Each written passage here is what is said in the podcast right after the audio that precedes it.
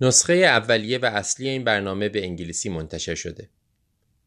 اگرچه ما تمام تلاشمون رو می‌کنیم که هرچه دقیقتر و درستتر ترجمه کنیم به علت اشتباهاتی که ممکنه توی ترجمه پیش بیاد یا به علت بعضی از برداشتهای اشتباه نمی‌تونیم صحت دقیق نسخه های غیر انگلیسی رو تضمین کنیم. برای گوش دادن به دقیق ترین و درست ترین محتوا لطفاً به نسخه اصلی انگلیسی مراجعه کنید.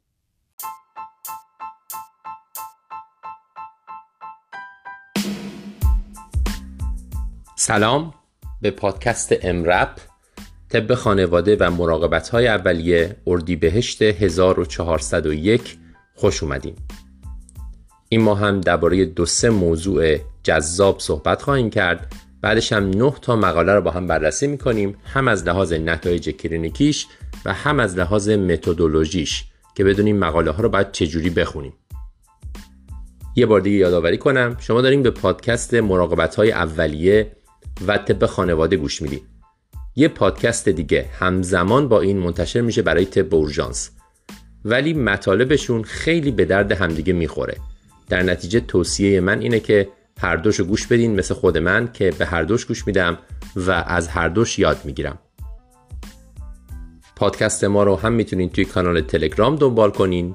emipcast E M I P cast و هم همه اپلیکیشن های پخش پادکست. لطفا پادکستمون رو به بقیه معرفی کنید.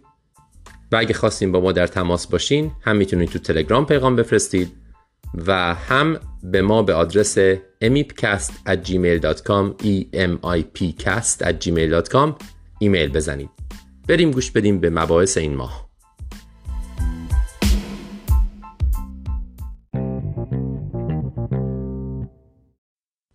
تو این قسمت می‌خوایم در مورد مشکل شایعی صحبت کنیم که پزشکای خانواده زیاد می‌بینن. دکتر ونزا کاردی و دکتر هایدی جیمز درباره یک case stress incontinence صحبت می‌کنن. یعنی بی اختیاری ادرار با افزایش فشار داخل شکم. مریض یه خانم 75 ساله بوده با سابقه دیابت، فشار خون و استئوآرتریت زانو. چهار تا بچه داره که طبیعتا بزرگن. در سابقش از سی سالگی یک مقدار چاقی داره. یه روز توی ویزیت آنلاین مریض گزارش میده توی review of system که آره بی اختیاری ادرار داره. و همین باعث میشه که در واقع پزشک علامت بزنه و مریض رو بخواد برای ویزیت حضوری توی مطب. حالا ببینیم هیستوری چیه. خانومه میگه اولین بار این اتفاق موقع حاملگی سومش افتاده. چیزی در حدود 50 سال پیش توی 20 سالگیش. که چجوری بوده؟ میگه اواخر حاملگی هر وقت من یک ذره میخندیدم عطسه می‌کردم سرفه می‌کردم یک مقدار ادرار خارج می‌شد. مشکل بعد از حاملگی برطرف شد ولی تو حاملگی بعدی دوباره برگشت با شدت بیشتر و دفعات بیشتر. دوباره بعد از حاملگی متوقف شد تا ده سال پیش یعنی سن 65 سالگی که طبیعتا این دفعه دیگه حامله نبوده. ما می‌دونیم این مشکل تو حاملگی پیش میاد. چرا؟ چون اسفنکترها شل میشن فشار داخل شکم بالا میره و اون سیستم عضلانی داخل شکم به هم می‌خوره. اما در شرایط غیر حاملگی مشکل به دلیل دیگه ایه. خانومه میگه کار به جایی رسیده که من حتی یه ذره نفسم رو هم حبس می‌کنم یعنی در واقع مانور والسالوو انجام میدم همین مشکل پیش میاد و یک مقدار ادرار خارج میشه. خیلی خجالت می‌کشه از این موضوع. در نتیجه روابط اجتماعیشو محدود کرده. قبلا می‌رفت دوروبر خونه تو پارک قدم می‌زد. نمیره دیگه.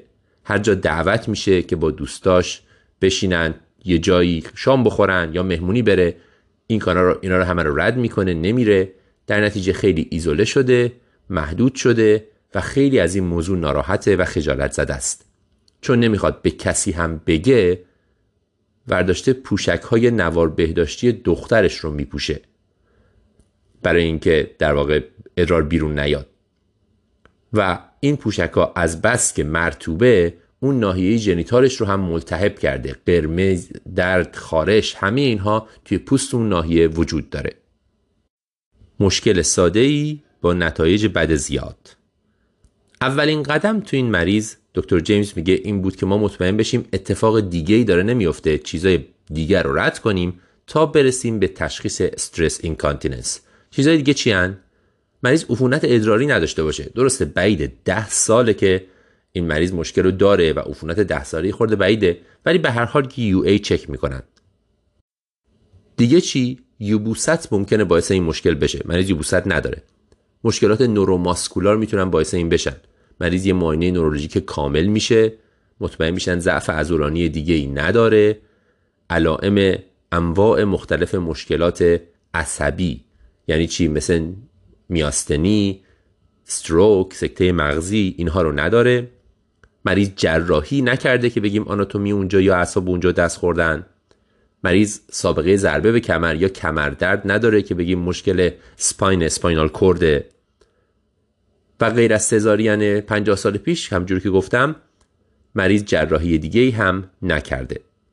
UA ش هم برمیگرده و نرماله یعنی مریض عفونت نداره. در نتیجه تشخیص stress incontinence رو برای مریض می‌ذارن. یه چیز دیگه هم که باید چک بکنیم خوبه چک کنیم اینه که حواسمون باشه این overflow incontinence نباشه. overflow چجوریه؟ اینجوریه که مریض ریتنشن یا احتباس ادراری داره.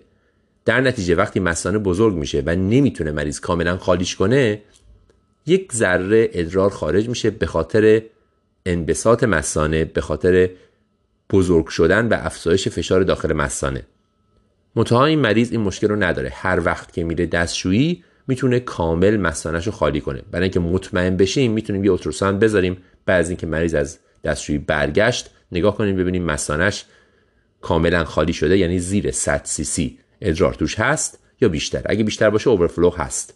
یعنی مریض retention داره و ممکنه که overflow باشه. ولی اگر کمتر باشه مشکل retention و overflow رد میشه. در نهایت همونجور که گفتم می‌رسیم به تشخیص stress incontinence که مشکل بسیار شایعی هست. و متاسفانه اثرات اجتماعی زیادی داره. همونجوری که گفتم ممکنه منجر به isolation مریض depression مریض و عوارض ناشی از اون بشه. خب حالا چیکارش بکنیم؟ برای این خانوم و کلا برای مریض ها با stress incontinence اولین قدم تغییرات نحوه‌ی زندگیه. مثل تقریبا خیلی چیزه مثل تقریبا همه چیز شاید. به مریض میگیم وزنش باید کم بکنه ورزش کنه کافئین سیگار این چیزها رو باید کم بکنه. ولی می‌دونیم اینا سختن خیلی موقع ها نشدنی هن. دیگه چی کار می‌تونیم بکنیم تا این مریض بهتر بشه؟ یه کاری که میشه انجام داد مانور کگله K E G E L که مریض می‌تونه همیشه همه جا در حال همون نشسته وقتی داره چه می‌دونم تلویزیون نگاه می‌کنه هم انجام بده. این مانور در واقع یه جور فیزیوتراپی عضلات کف لگنه که اینا رو محکم کنه که بتونن اسفنکتر رو بسته نگه دارن. حالا ممکنه که سخت باشه مریض پیدا کنه که کدوم عضله رو باید این کار باش انجام بده. این در واقع همون عضله که باعث میشه ادرار متوقف بشه. اگه نمی‌دونه می‌تونیم براش توضیح بدیم. وقتی شما داری ادرار می‌کنی یه کاری می‌کنی اون پایین که باعث میشه ادرار بند بیاد وسط ادرار. همون همون کار رو باید مدام انجام بدی. مدام یعنی چی؟ یعنی حداقل سه بار در روز بشینی ده بار این عضله رو منقبض کنی و ده ثانیه نگه داری.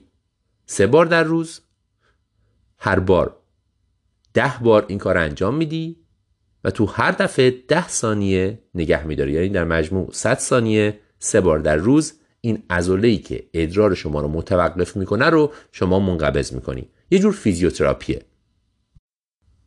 مریض رو اصلا میشه فرستاد پیش فیزیوتراپیست. بهش میگن یورو فیزیوتراپی منتها همیشه همه جا در دسترس نیست. یک نوع خاصیه. اگر دسترسی بهش دارین خوبه ولی اگر دسترسی ندارید مثل بیشتر جاها همین مانور کگل بهش کمک می‌کنه. خیلی موقع ها با همین کارا مشکل برطرف میشه.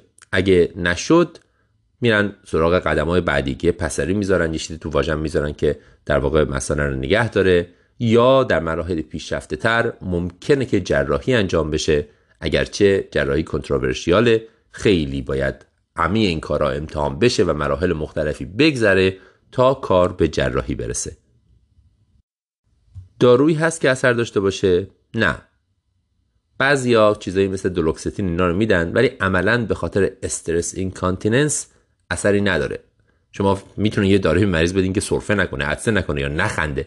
ولی خب همچین دارویی در دسترس نیست. در نتیجه دارو راه درمان این بیماری نیست.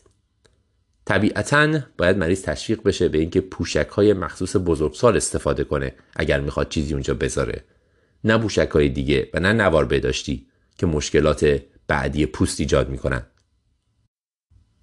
اینم در نهایت بگم که برای تشخیص بعضیا مریض رو میفرستن سراغ imaging study خاصی که همین کارها رو انجام بده ببینن در واقع توی image که این اتفاق میفته یا نه. ولی برای تشخیص ضروری نیست. شما همونجوری که گفتم با این history و فقط با یک آزمایش UTI و یه معاینه خوب می‌تونین تشخیص بذارین. تشخیص کلینیکیه. خب یه خلاصه بکنیم چی گفتیم. stress incontinence یا بی اختیاری ادراری در نتیجه افزایش فشار داخل شکم می‌تونه تو حاملگی یا سن بالا ایجاد بشه. باید از انواع دیگه incontinence اینو افتراق داد. مثلا از overflow یا دلایل دیگه. بیشتر از همه به دلیل urethral hypermobility اتفاق میفته یعنی urethra مجرای ادراری بعد از مثانه تحرکش زیاده. سر جاش ثابت نیست. ممکنه با شیوع کمتر هم به خاطر مشکل اسفنکتر اتفاق بیفته. ولی مشکل اسفنکتر همونجوری که گفتم شیوعش کمتره. بیشتر به خاطر اینه که اون urethra سر جاش سفت نیست زیاد تکون می‌خوره جاب... قدرت جابجایی زیاده. در نتیجه وقتی که فشار بالا میره وا میده و چند قطره ادرار خارج میشه. ممکنه نتایج اجتماعی خیلی ناجوری داشته باشه و منجر به isolation بشه همونجوری که گفتم. بنابراین خیلی مهمه. باید حتما UTI رو توی این مریضا رد کرد و مشکلات عصبی عضلانی رو رد کرد. از اون بالا از سکته مغزی تا اون پایین نوروپاتی. خیالمون راحت بشه که مشکل از عصب نیست. اگه مشکل از عصب باشه خیلی موقع مشکل از اسفنکتره چون عصب بهش به کافی در واقع اینروه نمیشه و در نتیجه شده بیشتر موقع ها مشکل اسفنکتر نیست. به خاطر یورتراس که زیادی تکون می‌خوره سر جاش ثابت نیست. درمان غیر از تغییر سبک زندگی مرحله اول مانور کگله یه جور فیزیوتراپیه که خود مریض برای تقویت عضلات کف لگنش انجام میده. چجوری؟ سه بار در روز. هر بار ده بار و توی هر دفعه ده ثانیه. یعنی در مجموع 100 ثانیه سه بار در روز عضلات کف لگن رو منقبض می‌کنه و منقبض نگه میداره. عضلات کف لگن کدومان؟ همونایی که باعث میشن جریان ادرار موقع ادرار کردن متوقف بشه. اونا رو منقبض می‌کنه انگار که می‌خواد ادرارش رو متوقف کنه ده ثانیه نگه میداره ول می‌کنه.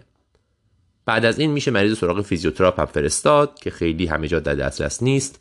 میشه پسری برای مریض گذاشت میشه جراحی کرد میشه این کارا رو هم کرد ولی اینا همش بعد از اینه که مریض این کار اولیه رو انجام داد و نشد چون اونا همه کنتروورشیالن عوارض دارن و غیره. داروی چیزی هم براش در دسترس نیست تشخیصش هم کلینیکاله و ما باید حواسمون به مسائل اجتماعی که ایجاد کرده هم باشه. مریض رو تشویق کنیم به اینکه پوشک بزرگسال بپوشه که خیلی اون ناحیه رو اذیت نکنه و بتونه به کارهای اجتماعیش برسه ایزوله نشه. این هم یه خلاصه.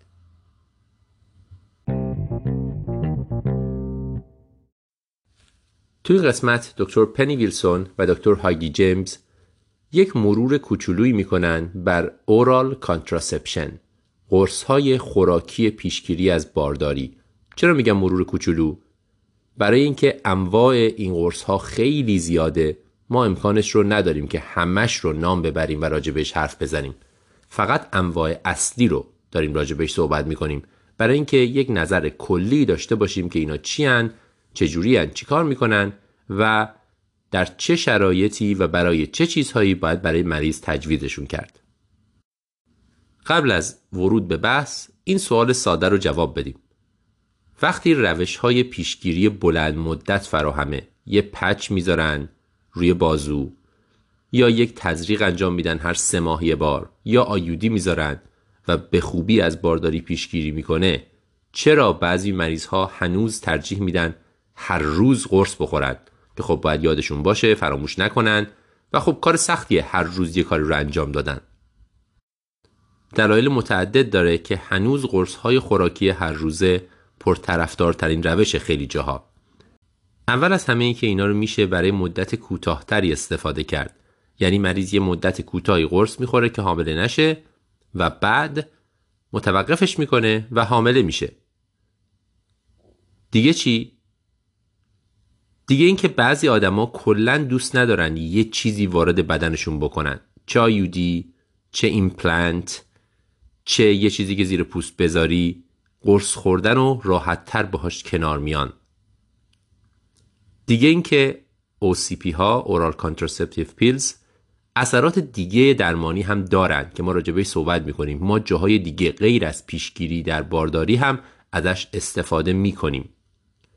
در مجموع مریض حس کنترل بهتری داره با این قرص ها نسبت به روش هایی مثل IUD یا تزریق سه بار یا همونجوری که گفتم ایمپلنت. مریض احساس می‌کنه که خودش داره یه کاری انجام میده و کنترل دست مریضه. برای همین هنوز پرطرفدارترین روشن. انواع OCP انواعش خیلی زیاده ولی میشه یک تقسیم بندی کلی کرد به دو دسته. قرص های پروژستین اونلی یعنی قرص هایی که فقط پروژسترون دارن توشون و قرص هایی که هم استروژن دارن هم پروژسترون قرص های کامبایند قرص های پروژستین اونلی معمولا نورتیندرون دارن برای پروژسترون که بهش نورتسترون هم میگن. ولی بعضی جاها لوونو جسترول پروژسترون اصلیه یا بعضی جاهای دیگه دروس پیرنون پروژسترون اصلیه. همونجور که گفتم انقدر اینجا اسم زیاده و انقدر انواع مختلف داره که از الان من باید بگم که بنا ببخشید اگه اینا رو اشتباه تلفظ بکنم. خیلی هم مهم نیست. مهم اینه که بدونین اینا با هم تفاوت دارن و عوارض هر کدوم چیه. یکیشون رو بگیرید بلد باشید تو ذهنتون باشه. به هر حال احتمالا در ایران لوونوژسترول شایع ترین نوع قرص های پروژسترونه ولی انواع دیگه هم می‌دونم که هست. توی آمریکای شمالی شایع ترین نوعش نورتیندرونه قرص های کمباین همونجوری که گفتم استروژن داره و پروژسترون استروژنش یکی از این ستاست اتینیل استرادیول یا خود استرادیول یا استرادیول ولرات یکی از این ستاست با یه پروژسترونی که 9 ده نمونه مختلف پروژسترون وجود داره. یکی از این انواع استرادیول رو استروژن رو مخلوط می‌کنن با یکی از اون 9 تا 10 تا پروژسترون و برای همین انواع مختلف داروها انواع مختلف ترکیب ها وجود داره با دوزهای متفاوت. اینا می‌تونن مونوفازیک باشن یا بیفیزیک. یعنی چی مونوفازیک؟ یعنی اینکه همه قرص ها مثل همن و هیچ فرقی نمی‌کنه که چه روزی کدوم قرص رو بخورین. یا مولتیفازیک باشن. یعنی چی؟ یعنی برای زمانهای مختلف در طول دوره سایکل خانوم باید قرص های مختلفی خورد. هفته اول بعد یه قرص خورد هفته دوم یه قرص موقع پریود یه قرص و غیره. اینا مولتی فیزیکن بیش از 100 مدل مختلف از این قرص ها تو بازار هست. مهم اینه که شما یکیش رو که باش راحتین بلد باشین یه دونه پروژسترون شاید و یه دونه مدل کمباین و همون رو عادت کنین به مریضاتون بدین. کدوم رو انتخاب کنیم؟ قرصای مخلوط رو کمبایند رو یا قرصای پروژسترون اونلی رو؟ معمولا قرصای کمباین ترجیح داده میشن. دلیل اصلی هم اینه که خوردنشون راحت تره به این معنی که لازم نیست سر ساعت خاصی بخورید و اگر حالا یه روز هم یه قرص نخوردید اتفاق خاصی نمیافته. برای قرصای پروژسترون رو باید در یک محدوده سه ساعتی خاص هر روز حواسمون باشه بخوریم. در ضمن قرصای کمبایند فواید دیگه هم دارن. مثلا کنترل خونریزی ماهیانه رو خیلی بهتر انجام میدن. در نتیجه قرصای کمبایند رو خیلی موقع ها همه ترجیح میدن.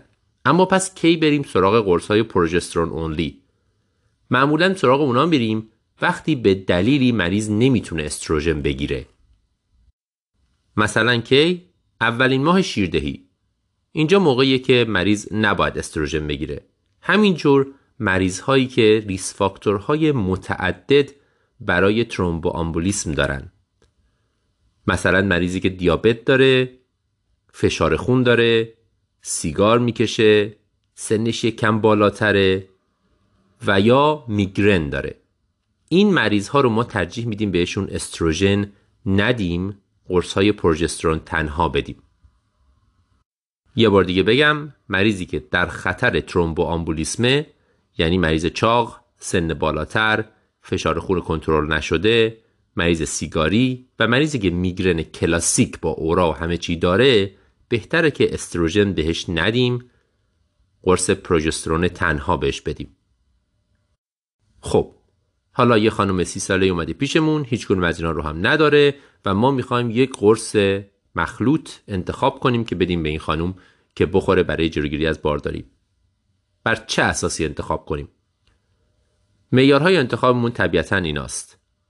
کمترین دوز دارو توش باشه در عین حال موثر باشه تحملش خوب باشه سیفتی پروفایل دارو خوب باشه و قیمتش هم خیلی بالا نباشه.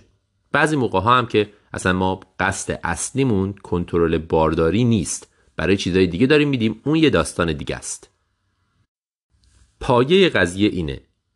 باید حدود 20 تا 35 میکروگرم استروژن داشته باشه. معمولا به صورت اتینل استرادیول. اگه اتینل استرادیول رو بگیریم به عنوان استروژنش 20 تا 35 میکروگرم. و برای پروژسترون باید زیر 150 میکروگرم لوونوژسترول یا زیر یک میلی گرم نور اتیندرون داشته باشه. پس اتینل استرادیول حدود 20 تا 35 میکروگرم و پروژسترونش اگر لوونوژسترول باشه زیر 150 میکروگرم و اگه نور اتیندرون باشه زیر یک میلی گرم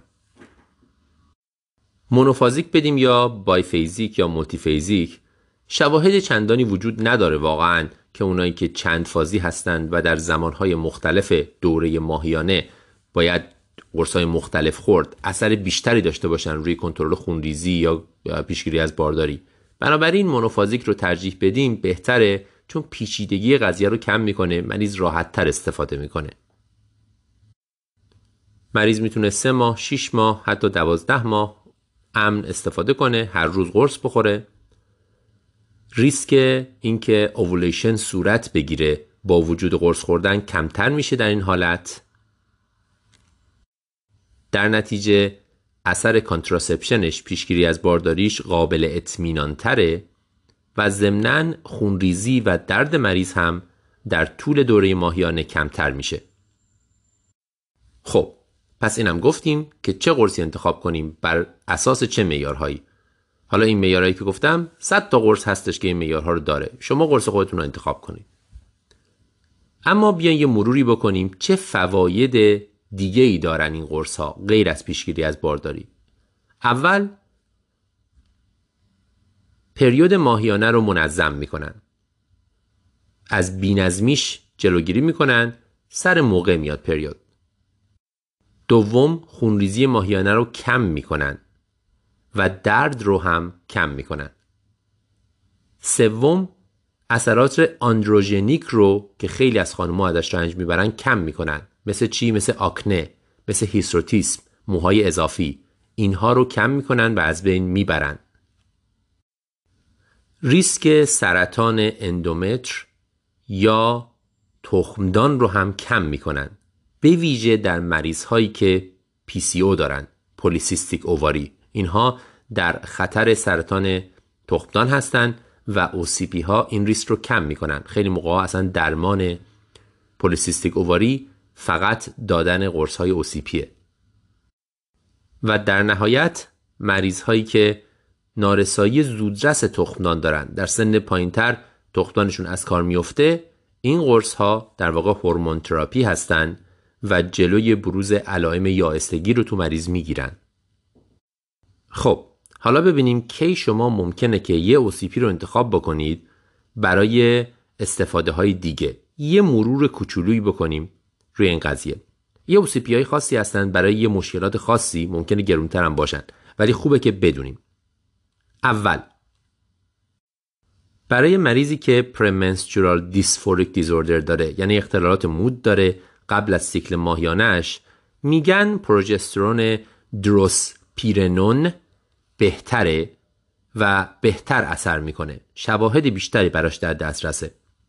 همینطور این دروسپیرنون برای مریضی که fluid retention داره مایع اضافی داره پاهاش ورم داره برای این مفیدتره. پس تا حالا دو تا فایده از پروژسترون دروسپیرنون گفتیم که اگر مریضی مشکلاتو داشته باشه اینو انتخاب کنیم بهتره. دروسپیرنون یه جورایی مثل اسپیرونولاکتون عمل می‌کنه و در نتیجه درمان fluid retention هم میشه باهاش انجام داد.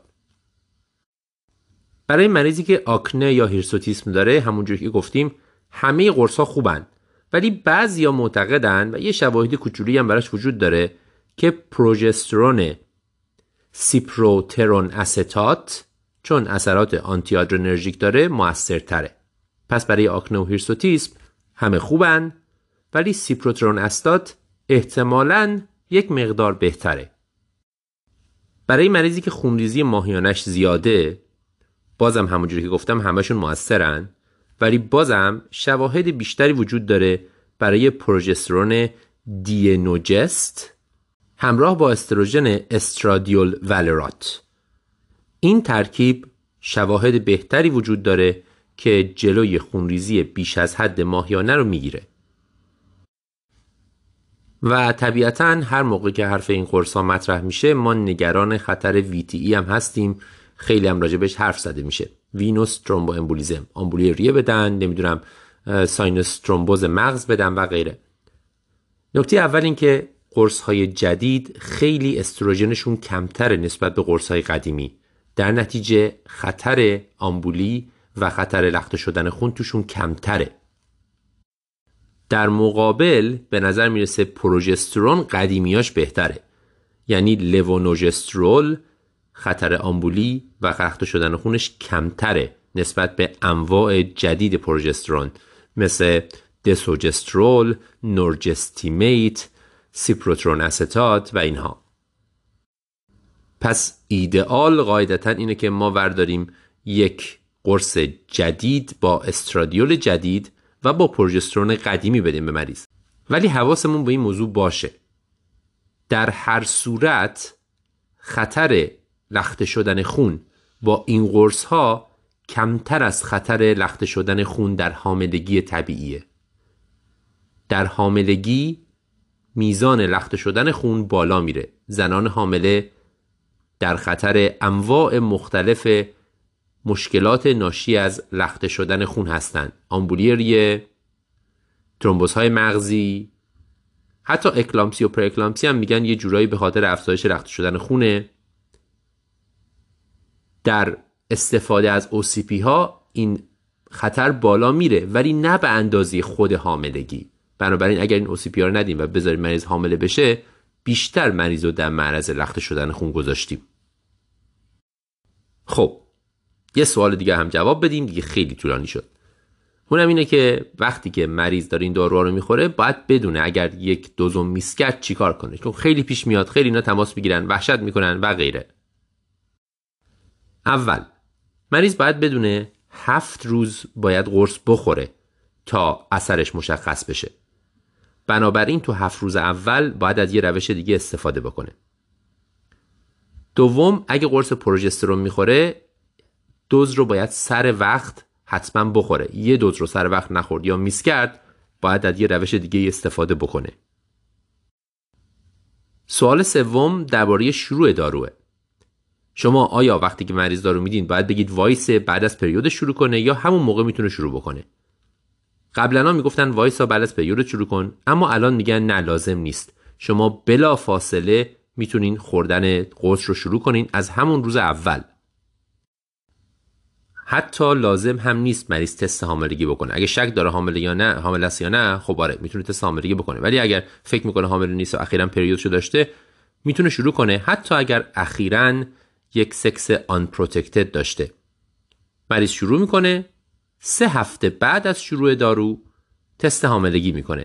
اگر حامله هست خطری برای جنین اتفاق نیفتاده. می‌تونه همونجا متوقف بکنه خوردن قرص رو و بشینیم فکر کنیم راجع به اینکه حاملگی رو می‌خواد چیکارش کنه بنابراین حامله شدن یا حامله بودن در اوایل دوره حاملگی که هنوز حتی تستم مثبت نیست و شروع قرص مشکلی برای جنین ایجاد نمی‌کنه.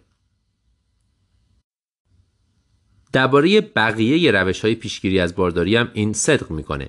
هیچ کدومشون مشکلی برای جنینی که وجود داره و هنوز مشخص نشده ایجاد نمی‌کنن به جز IUD.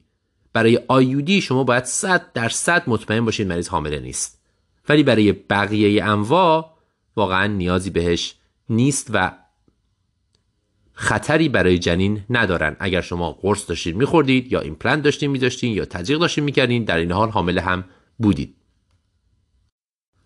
خیلی حرف زدیم خلاصش چی میشه اینه که شما یه مدل پروژسترون تنها و یه مدل پروژسترون و استروژن رو باید حداقل بلد باشید. دوزش رو بدونید شرایطش رو بدونید برای مریضاتون اونو تجویز کنید و بتونید سوالات مربوط به اون رو جواب بدید. برای استفاده های مختلف فواید دیگش شما می‌تونید قرص مربوط به اون رو انتخاب بکنید و تو لیستتون داشته باشید. هیچ کس نمی‌تونه 100 تا دارو رو همزمان توی ذهنش داشته باشه. بدونید که این قرص ها امنن موثرن. فواید دیگه ای همونجوری که گفتم برای کم کردن خونریزی قاعدگی درد قاعدگی عوارض آندروژنیک مثل هیستروتیسم و آکنه حتی پیشگیری از سرطان تخمدان و اندومتر دارن. می‌تونن همون روزی که مریض اومد پیش شما قرص رو شروع کنه نیاز به تست حاملگی نداره و اگر حامله باشه و سه هفته بعد بفهمن خطری نداره برای جنین. و اگر یک قرص رو یادشون رفت بخورن بسته به اینکه چه داروییه و چه جوری باید خورده بشه داشت فرق می‌کنه که باید عملا اون رو سرچ کنن و ببینن. متعاد به طور کلی اینو باید بدونین که پروژسترون حتما باید در یک فاصله زمانی خاصی در طول روز خورده بشه هر روزم خورده بشه. میز کردن قرص پروژسترون تنها میزان فیلرش یعنی احتمال حامله شدن بعدش بیشتره. یه روش دیگه بهتره که استفاده بکنن اگر این اتفاق افتاد.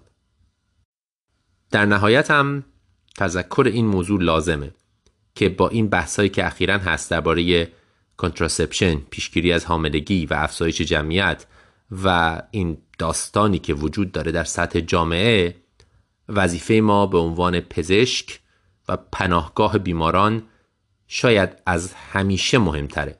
می‌دونم سخته می‌دونم مشکلات زیاده و چیزهایی که کاملا مربوط به جامعه است مربوط به چیزهایی خارج از کنترل ماست اضافه میشه به وظایف ما و اضافه میشه به گرفتاری هایی که ما داریم برای مریض دیدن و کمک به مریض ها ولی این هم بخشی از کار ماست.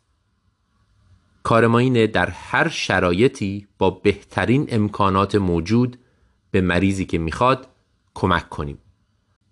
بنابراین دونستن این چیزها در این شرایط به مراتب مهمتر و مفیدتر از شرایط عادیه. امیدوارم که این بحث به دردتون بخوره. تپ اورژانس در مناطق دوردست. می‌خوایم درباره یک کیس دیگه که دکتر ونسا کارتی در مناطق شمالی کانادا داشته صحبت کنیم. آخر شب بوده خلوت بوده دکتر کاردی میگه فکر می‌کردم شاید امشب بتونم یه دو سه ساعتی بخوابم که صدای قدم های تند پرستار که داره یه مریضی رو میاره به طرف تریاج اومد. میگه به سرعت رفتم ببینم چه خبره دیدم که آره پرستار داره یک آقای رو راه می‌بره به طرف اتاق تریاج همونجوری که داره راه میره این قطرات خون زیر آقاه میچه که دستش رو صورتشه و داره در واقع فریاد می‌زنه از درد. همونجوری که مریض نشسته روی تخت میگه نگاهش که می‌کردم داشت درد می‌کشید ناله می‌کرد و آثار تروما در سمت چپ صورتش دیده می‌شد. یه اکیموزی روی صورتش بود. چشمش هم قرمز بود. اما طرف راست و اصلا نمی‌شد دید چون مریض با دستش چشم راستش رو پوشونده بود و می‌گفت آی چشمم آی چشمم. علائم حیاتی ضربان قلب 124 فشار 168 روی 93 خوب حداقل پایین نیست.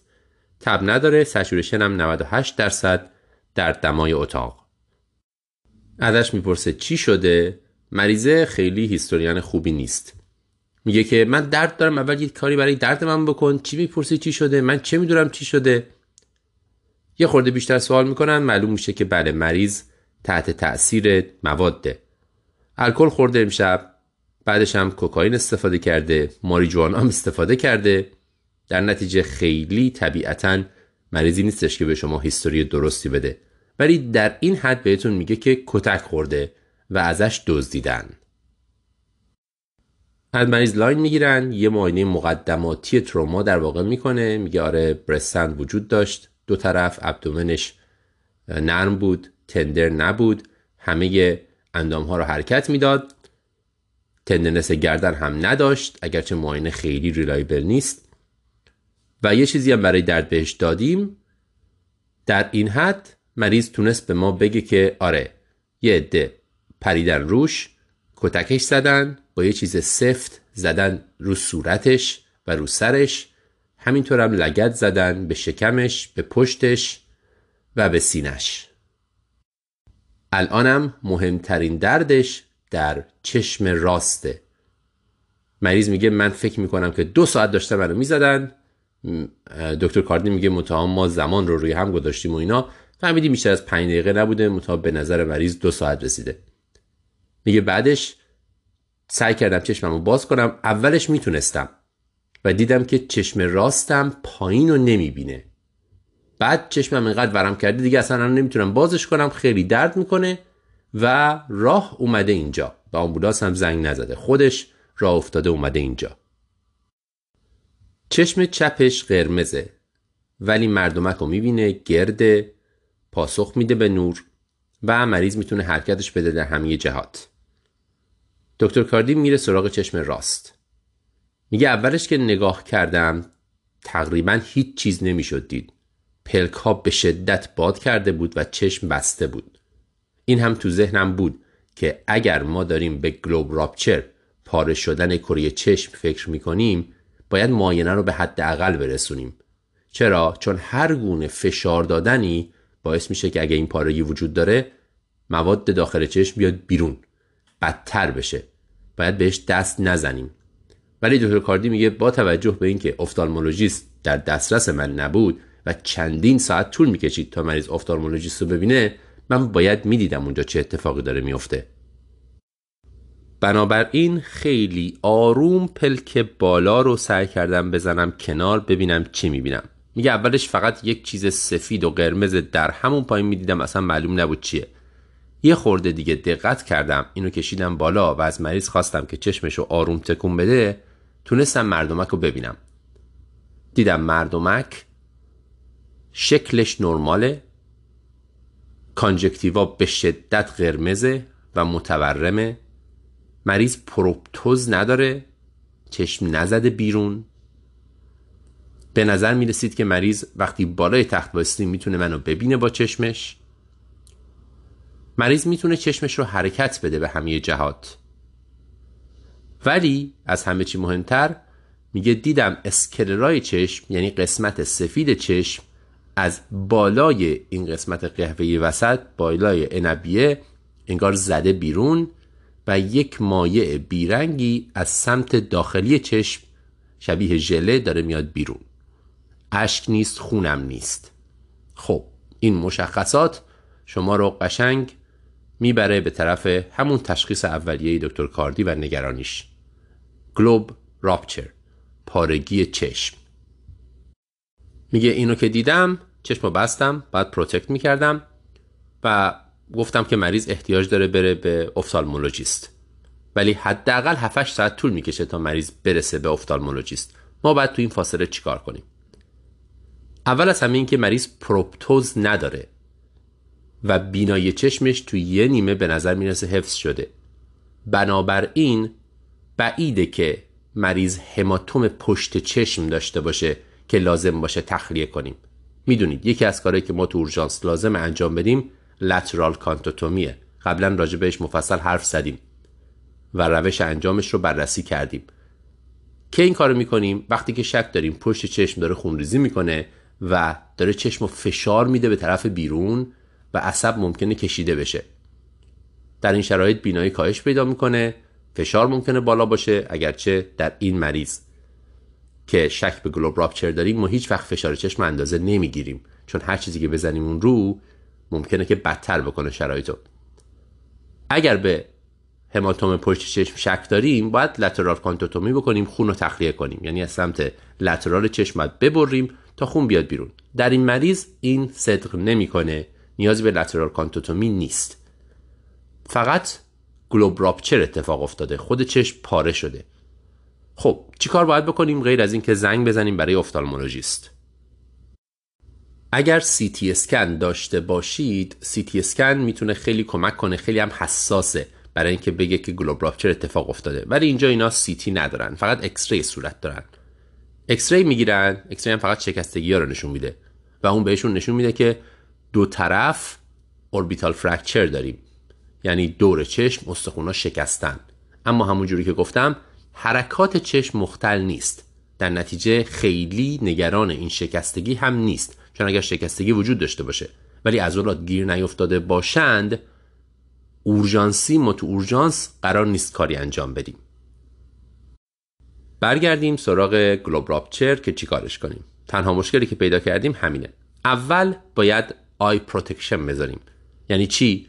هیچ چیز نباید به چشم برخورد کنه چشم باید حفاظ داشته باشه. یک وسایلی هست مثل این پوشش های دزدای دریایی که یه چشم میپوشونن. بدون اینکه هیچ فشاری روی خود چشم بیاره. دکتر کاردی میگه ما از اینا داشتیم قبلا تو اورژانسمون اما هرچی گشتیم اون موقع پیداش نکردیم. همونجوری که معمولا تو اورژانس پیش میاد. میگه فکر کردم شاید تموم شده دوباره جایگزین نکردن یا نمی‌دونیم کجاست. خلاصه باید یه کاری می‌کردیم. برمیداره از لیوان های کاغذی چای و قهوه یه آیشیلد درست می‌کنه. یعنی قسمت ته این رو که بسته است برمیداره می‌ذاره می‌بره. می‌ذاره روی چشم مریض جوری که تماس با خود چشم نداشته باشه رو دورش باشه و بعد با چسب اینو میچسبونه به صورت مریض. طبیعتا وسیله خیلی مطمئنی نیست. میگه در مدتی که مریض اونجا بود ده بار این در اومد و ما باید یکی دیگه میذاشتیم روش تا مطمئن بشیم که چشم protect میشه. این از کار اول. چشم رو protect کنیم. کار دوم سر تخت مریض باید بیاد بالا. چرا؟ شما باید هر کاری می‌تونید بکنید تا فشار چشم رو کم کنید. تا این مواد داخل چشم از پارگی بیرون نزنه. یکی از کارها اینه که سر تخت بیاد بالا. بعد از اون مریض باید آروم باشه. مریض باید تکون نخوره سرفه نکنه عطسه نکنه استفراغ نکنه. این درد خیلی شدید خود درد ممکنه استفراغ بده. بنابراین تا می‌تونید باید مریض رو در حالی که سر تختش بالاست آروم کنید. به مریض داروی ضد استفراغ میدن. سنترون به مریض داروی ضد انگزایتی میدن. بنزودازپین یا کتامین می‌تونین بهش بدین. و سعی می‌کنن مریض رو حتی امکان آروم نگه دارن. قدم بعدی جلوگیری از عفونته چشم پاره شده. مدت زمان زیادی هم طول می‌کشه تا مریض برسه به متخصص چشم. در نتیجه احتمال عفونت اندوفتالمیت عفونت داخل چشم خیلی بالاست. این مریض باید آنتیبیوتیک پروفیلاکسی بگیره. اول اصلا میگه واکسن کزازو بهش می‌زنیم. برای آنتیبیوتیک پروفیلاکسی کتابای مختلف چیزای مختلف نوشتن. دکتر کاردی اینجا میگه ما ونکومایسین بهش دادیم و سفتریاکسون. ولی به این خاطر سفتریاکسون دادیم که سفو سفتازیدیم نداشتیم. بهتره که شما سفتازیدیم بدین. بعضی کتاب هم فلوروکینولون نسل چهار نوشتن باید بدین. همراه با یک سفازولین نسل اول. حال اینو می‌تونین سرچ کنین. ولی خیلی broadه همینجوری که می‌بینید پوشش آنتیبیوتیکی. اینا بهش ونکومایسین دادن و سفتریاکسون چیزایی که داشتن. خب حالا قرار مریض منتقل بشه و احتمالا یه 7 ساعتی طول خواهد کشید. مریض پذیرش گرفته طبیعتا با توجه به مشکلی که براش پیش اومده می‌خوایم بفرستیمش. سوال اینه که این تو بش بکنیم یا نکنیم؟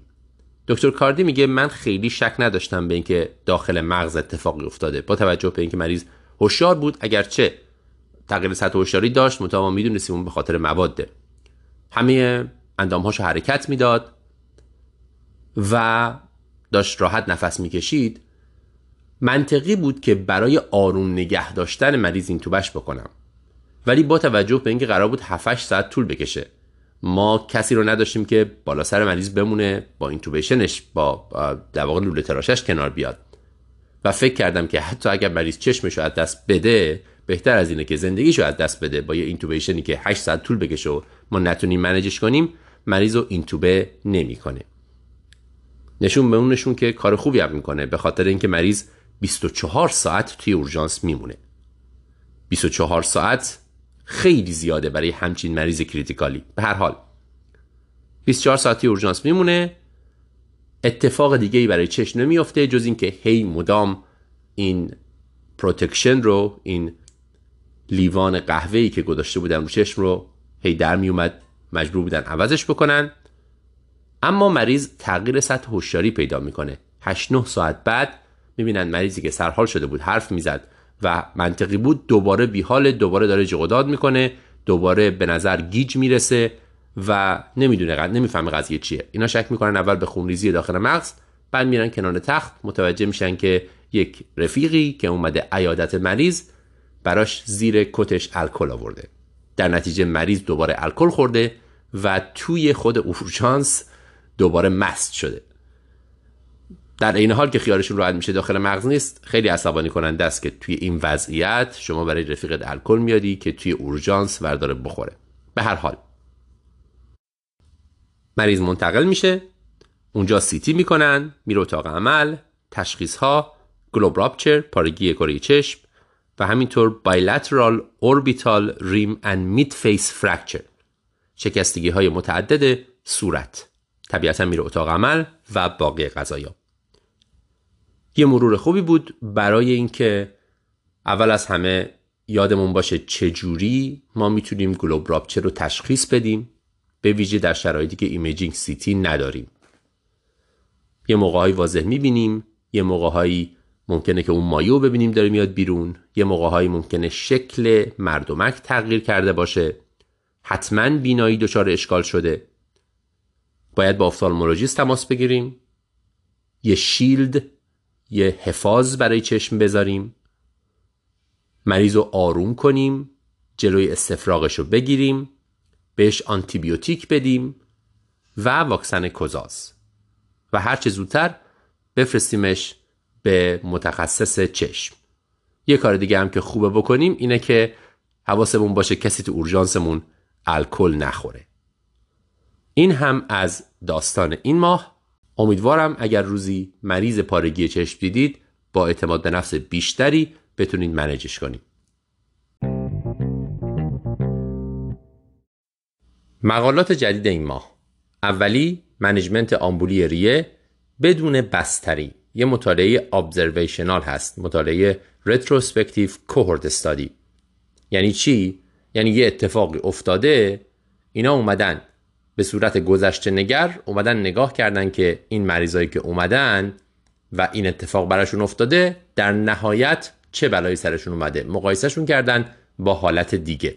حالا توضیح میدم. در جورنال آف جنرال اینترنال مدیسن چاپ شده در سال 2022 ما قدیم همه مریض های آمبولی ریه آمبولی ریه که سهله همه مریض های دیویتی رو هم بستری می‌کردیم. یه دلیلش این بود که تنها آنتیکواگولانی که داشتیم هپارین بود همون اول باید شروع می‌کردیم و بعدش می‌تونستیم به مریض وارفارین بدیم همزمان با هپارین. متأ دو سه روز اول وارفارین مریض باید هپارین هم می‌گرفت.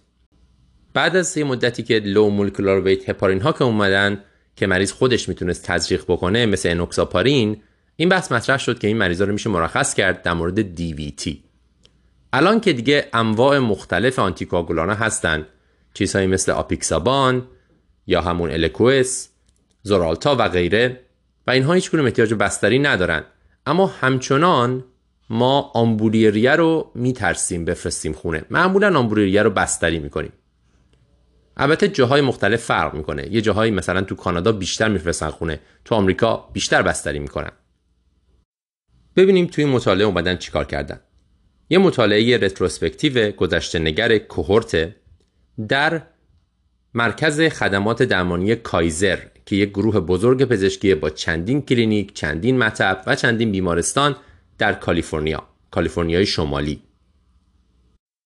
اینا اومدن نگاه کردن برای مریض هایی که بین سال 2013 تا 2019 در مطب پرایمری کرشون یعنی متخصص پزشکی خانوادهشون براشون تشخیص آمبولی ریه گذاشته شده چه اتفاقی بعد برای اینا افتاده چی رو اندازه گیری کردن به اصطلاح آوتکام چی بوده؟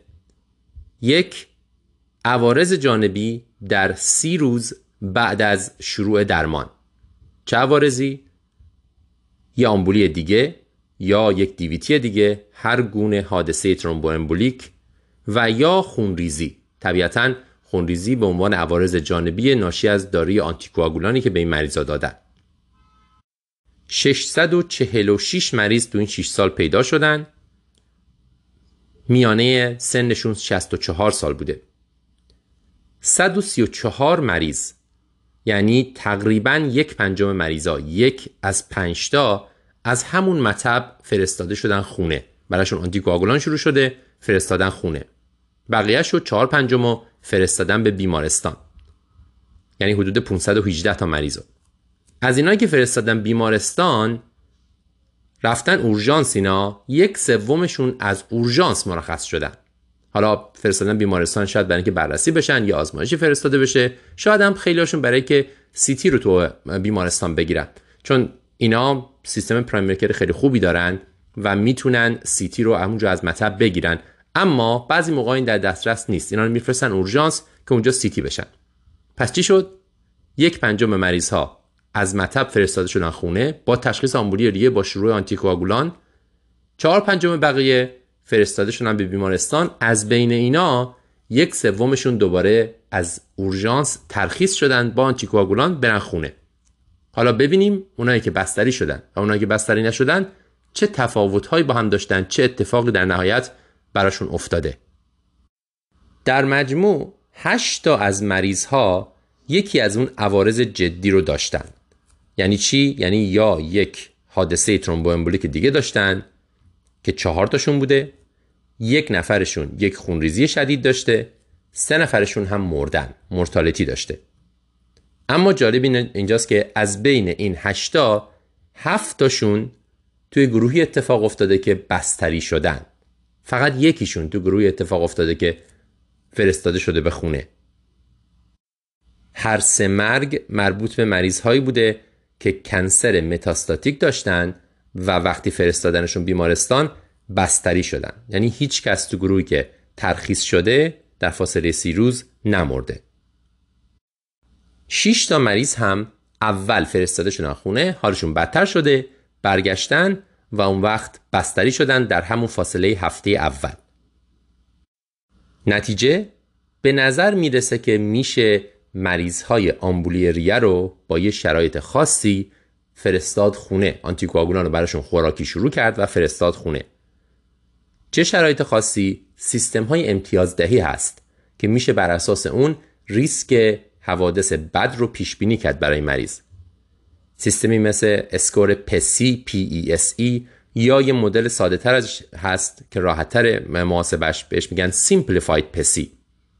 Simplified PESI چه فاکتورهایی در نظر می‌گیره؟ سن تاریخچه سرطان تاریخچه بیماری های کاردیوپولمونر heart rate فشار خون و saturation اکسیژن اگه همه اینا خوب باشه یا پاسخ به اون سوالای های ریسک نباشه مریض low riskه و بر این اساس میشه فرستادش خونه. یک criteriaی دیگه هم هست به اسم Hestia. شما همه این criteria ها رو می‌تونید طبیعتا تو MDCalc یا بقیه این های آنلاین ببینید. مطالعه observational یه احتمال selection bias ی توش هست ولی از طرف دیگه هم ما می‌دونیم شواهد خیلی قدرتمندی وجود نداره که این مریض ها فایده می‌برن از اینکه توی بیمارستان بستری بشن.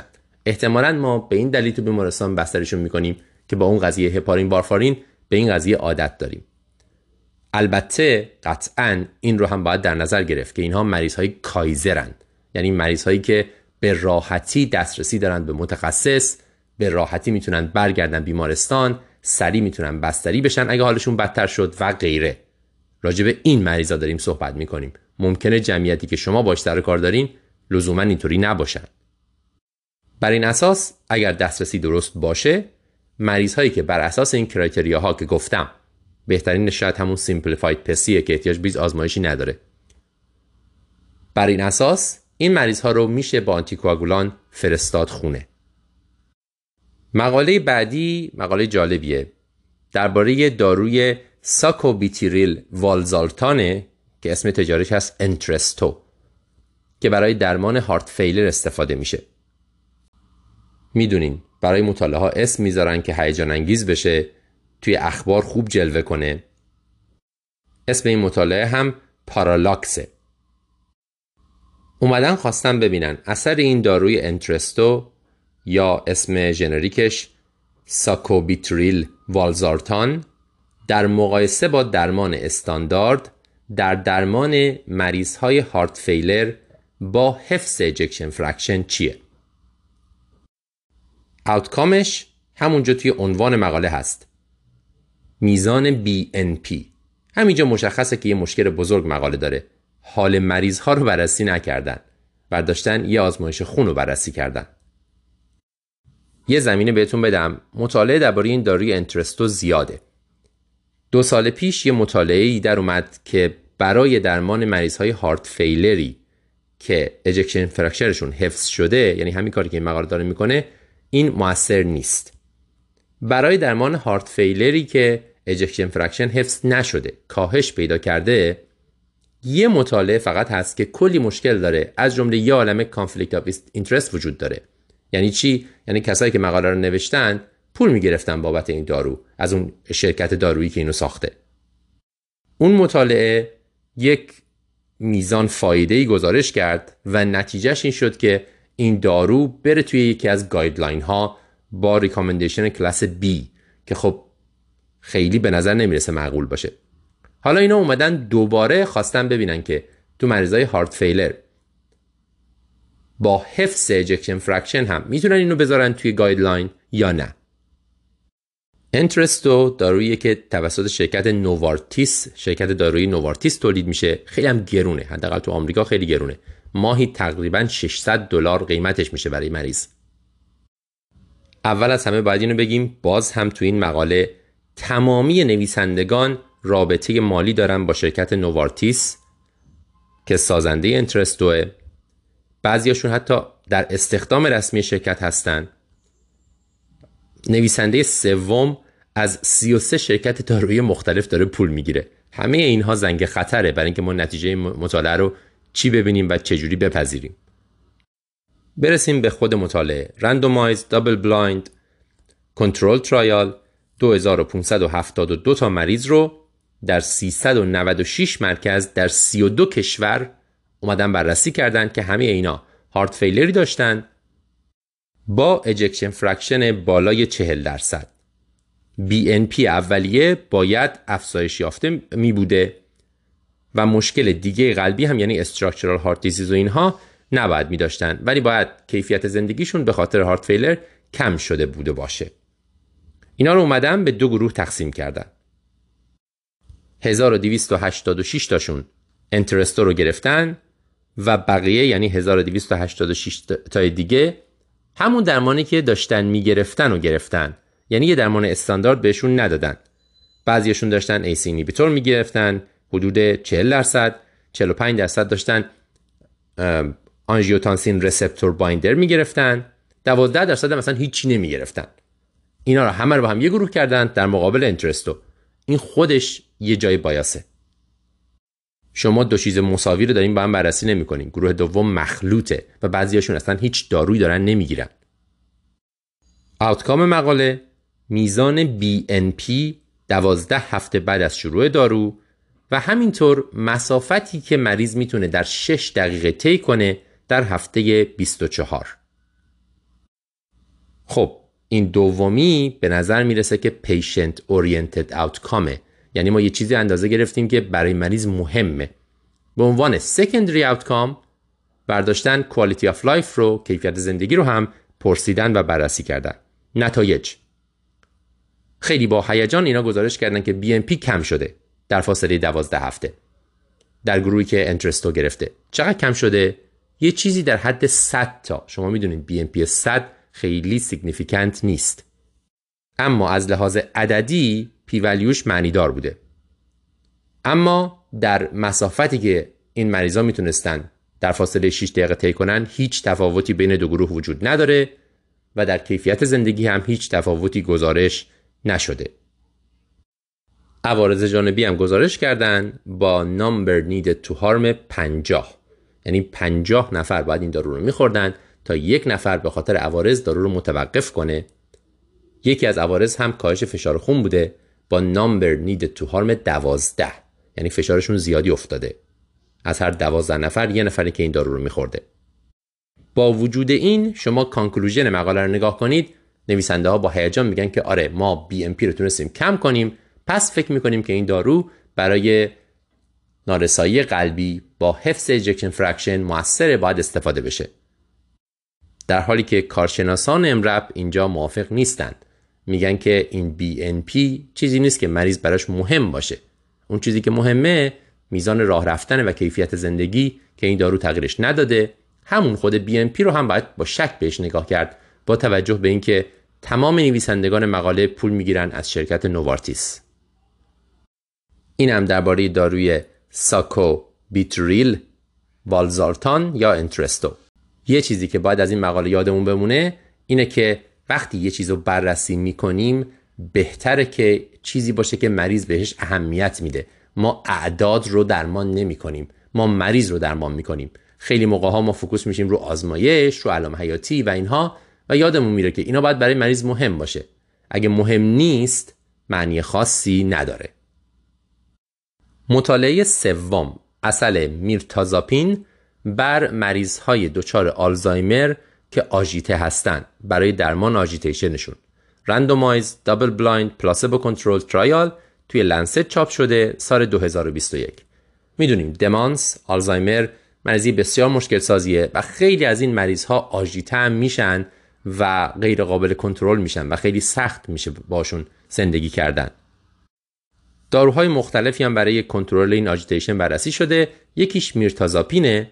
که این مطالعه بررسیش کرده توی 26 تا مرکز در انگلستان. اینا مریض هایی رو وارد مطالعه کردن که باید آلزایمر می داشتن و بر اساس یک score ی که بهش میگن CMAI Cohen-Mansfield Agitation Inventory امتیاز 45 یا بالاتر می گرفتن یا آدم آدم رو هم exclude کردن. آدمایی که بدحال بودن یا آدمایی که روی داروی antipsychotic دیگه ای بودن. و آدمایی که کسی رو نداشتن همراهشون که مراقبشون باشه و اینا. اونا رو حذف کردن.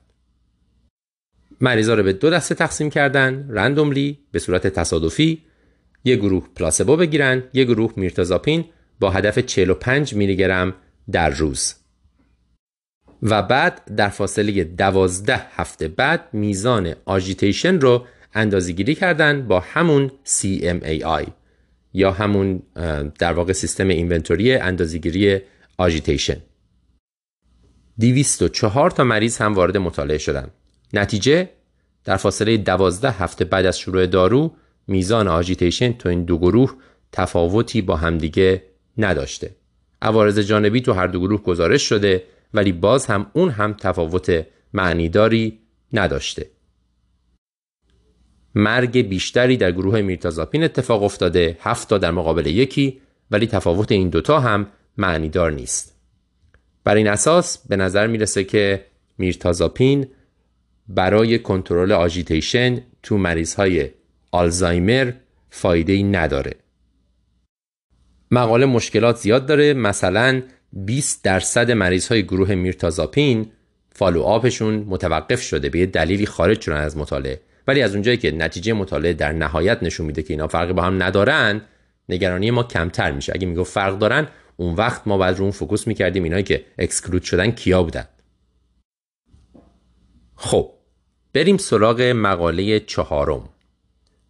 تأثیر screen time یعنی تماشای تلویزیون و لپتاپ و غیره بر بهبود علائم concussion مقاله در JAMA Pediatrics چاپ شده. اینو قبلا دربارهش صحبت کردیم. وقتی به سر ضربه می‌خوره ممکنه concussion ایجاد بشه. مریض سردرد داره تهوع داره یه خورده بالانسش به هم می‌خوره نمی‌تونه تمرکز کنه. یه سری دستوراتی وجود داره برای اینکه این concussion بهتر بشه به سرعت. مثلا میگن که فعالیت زیاد مغزی انجام ندید زیاد تحریک نکنید مغزو. بعضیا رو میگن مدرسه نرید دو سه روز. یکی از کارهایی که میگن هم اینه که screen نگاه نکنید تلویزیون لپتاپ تلفن و نگاه رو نگاه نکنید. حالا اینا اومدن اینو بررسی کردن ببینن که واقعا این اثری داره یا نداره. مطالعه در ماساچوست آمریکا انجام شده.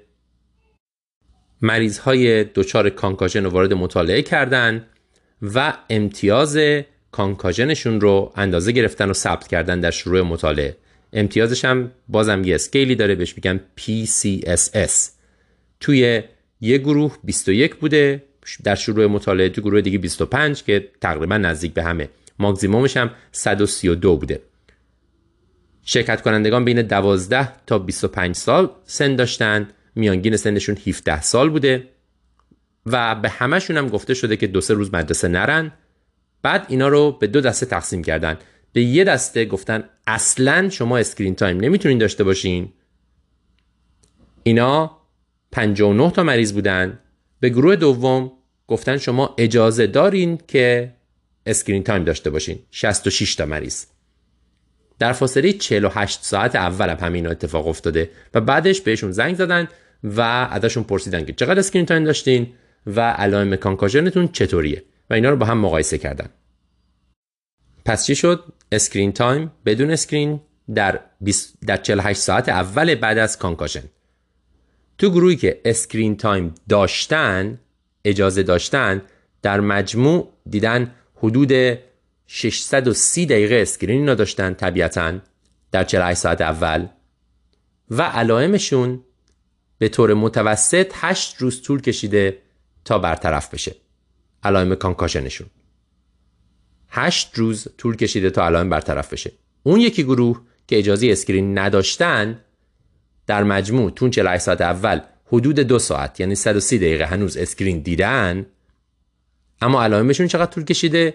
فقط سه و نیم روز. کمتر از نصف گروهی که screen داشته. خب مقاله چه محدودیت هایی داره؟ طبیعتا محدودیت اول اینه که خود این آدما گزارش کردن که چقدر screen time داشتن. و خیلی هاشون ممکنه که خیلی درست تخمین نزده باشن به خاطر اینکه می‌خوان خوب جلوه کنن و بگن که نه ما screen کم داشتیم. این یه محدودیت بزرگ مقاله است. مطالعه طبیعتا blind نبوده دو سو کور نبوده اونا می‌دونستن تو کدوم گروهن. و در هر دو گروه فقط دو سوم افراد رو اینا تونستن follow-up بکنن. یک سومشون رو نتونستن به خاطر اینکه جواب تماس اینها رو ندادن. بر این اساس مطالعه محدودیت زیاد داره. اما نتایج این مطالعه با این محدودیت ها به ما میگه که به نظر می‌رسه screen باعث میشه concussion بیشتر طول بکشه و محدودیت screen در دو روز اول کمک می‌کنه به اینکه علائم concussion زودتر برطرف بشه. همونجوری که گفتم مقاله محدودیت داره ولی از اونجایی که اگر شما بچه داشته باشید حتما با screen کلا مخالفین و مشکل دارین ما تمایل داریم که این نتایج رو باور کنیم. مقاله بعدی در JAMA چاپ شده سال 2021 درباره ترک سیگاره. یه دارویی هست برای ترک سیگار به اسم وارنیکلین. اینا اومدن مطالعه کردن ببینن آیا اگر وارنیکلین رو همراه با نیکوتین پچ بکنیم به مریض بدیم آیا اثر ترک سیگار رو بهتر می‌کنه یا نه؟ یه چیز دیگر هم مطالعه کردن. ببینن که آیا اگه وارنیکلین رو طولانی تر یعنی 6 ماه به جای 3 ماه به مریض بدیم. بیشتر احتمال داره سیگار بتونن ترک کنن یا نه.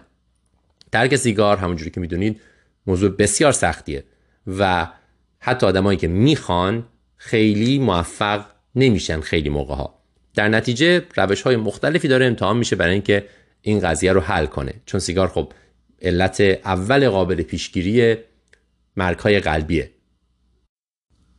یعنی در مجموع اینا دو چیز رو بررسی کردن. بهش میگن دو در دو جدول دو در دو درست کردن برای این مریض ها double blind randomized clinical trial در دو تا کلینیک در آمریکا.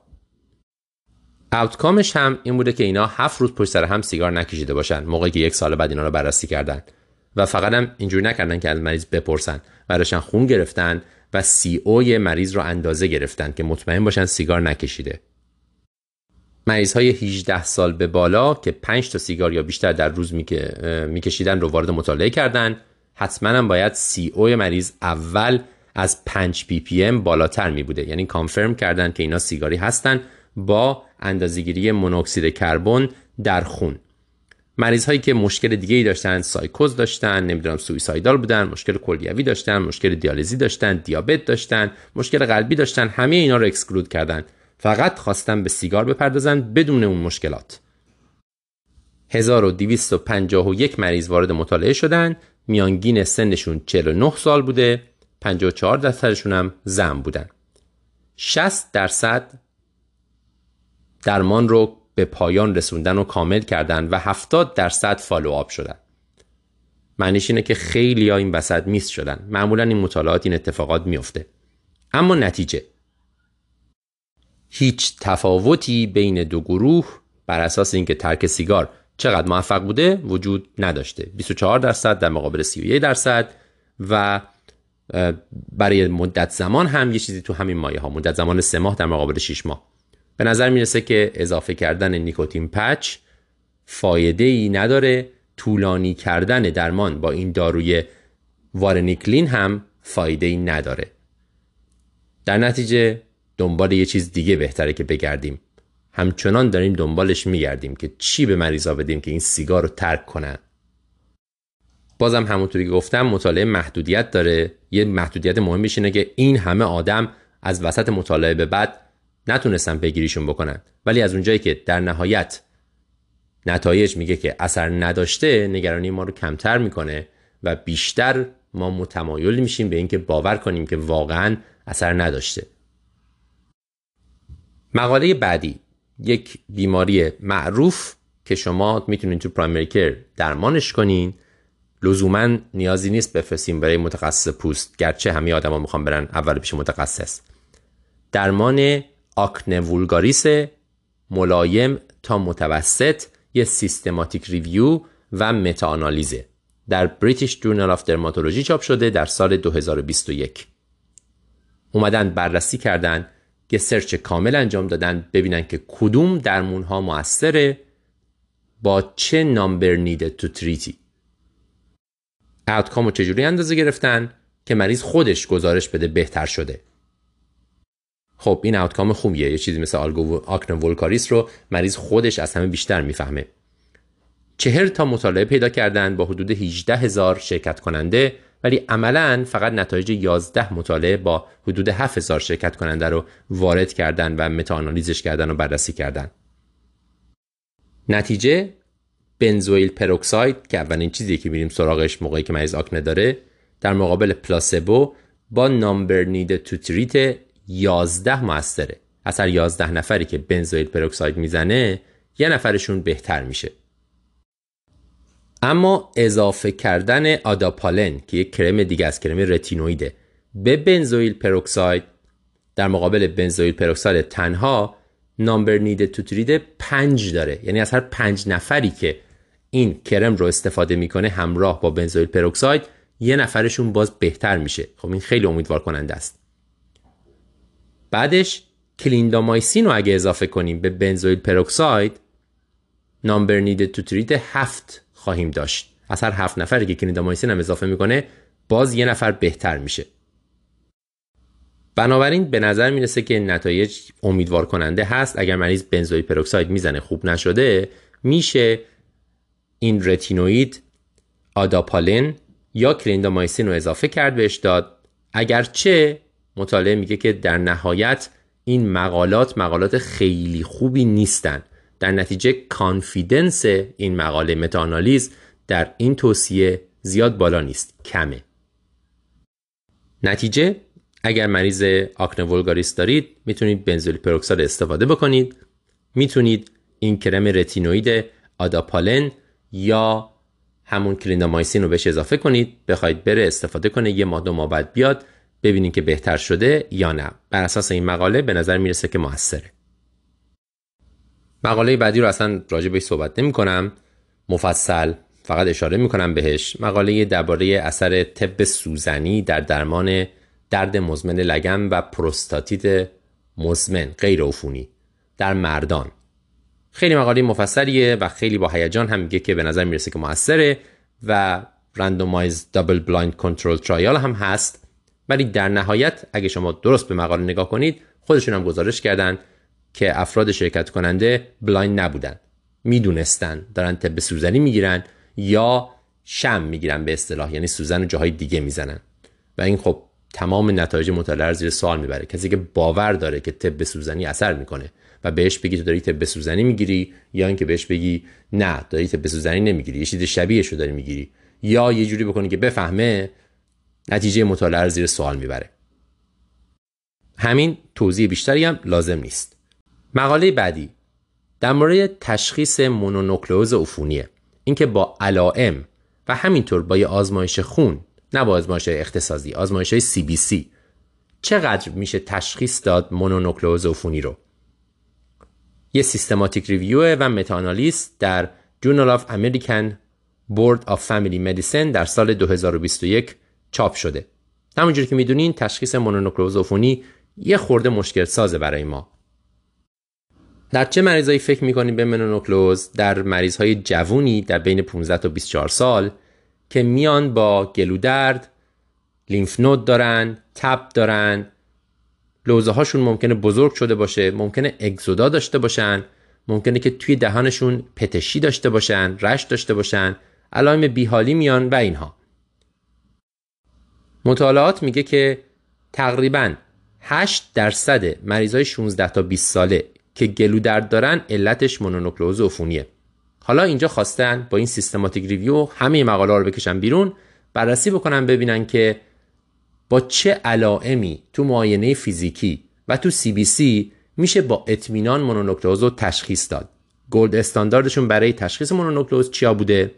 اینه که heterophile antibody چک شده باشه از مریض یا اینکه viral capsid antigen ویروس چک شده باشه ویروس EBV یعنی یکی از این دوتا باید چک شده باشه تا confirm کنه که مریض مونونوکلوز داره یا نداره. برداشتن پابمد رو سرچ کردن همه مقاله رو وارد کردن و اینا. در نهایت 17 تا مطالعه وارد شده. خب مطالعات خیلی متفاوت بودن. از 25 تا هزار شرکت کننده توی مطالعه بوده. معمولا هم از آمریکا و اروپا بوده. همونجوری که گفتم مقاله اینقدر متفاوت بودن که تو یکیشون درصد مونونوکلوز دو درصد بوده تا یکی دیگه 80 درصد. که خب این خودش میگه که این مقالات خیلی یکسان نیستن. اما نتیجه گیری.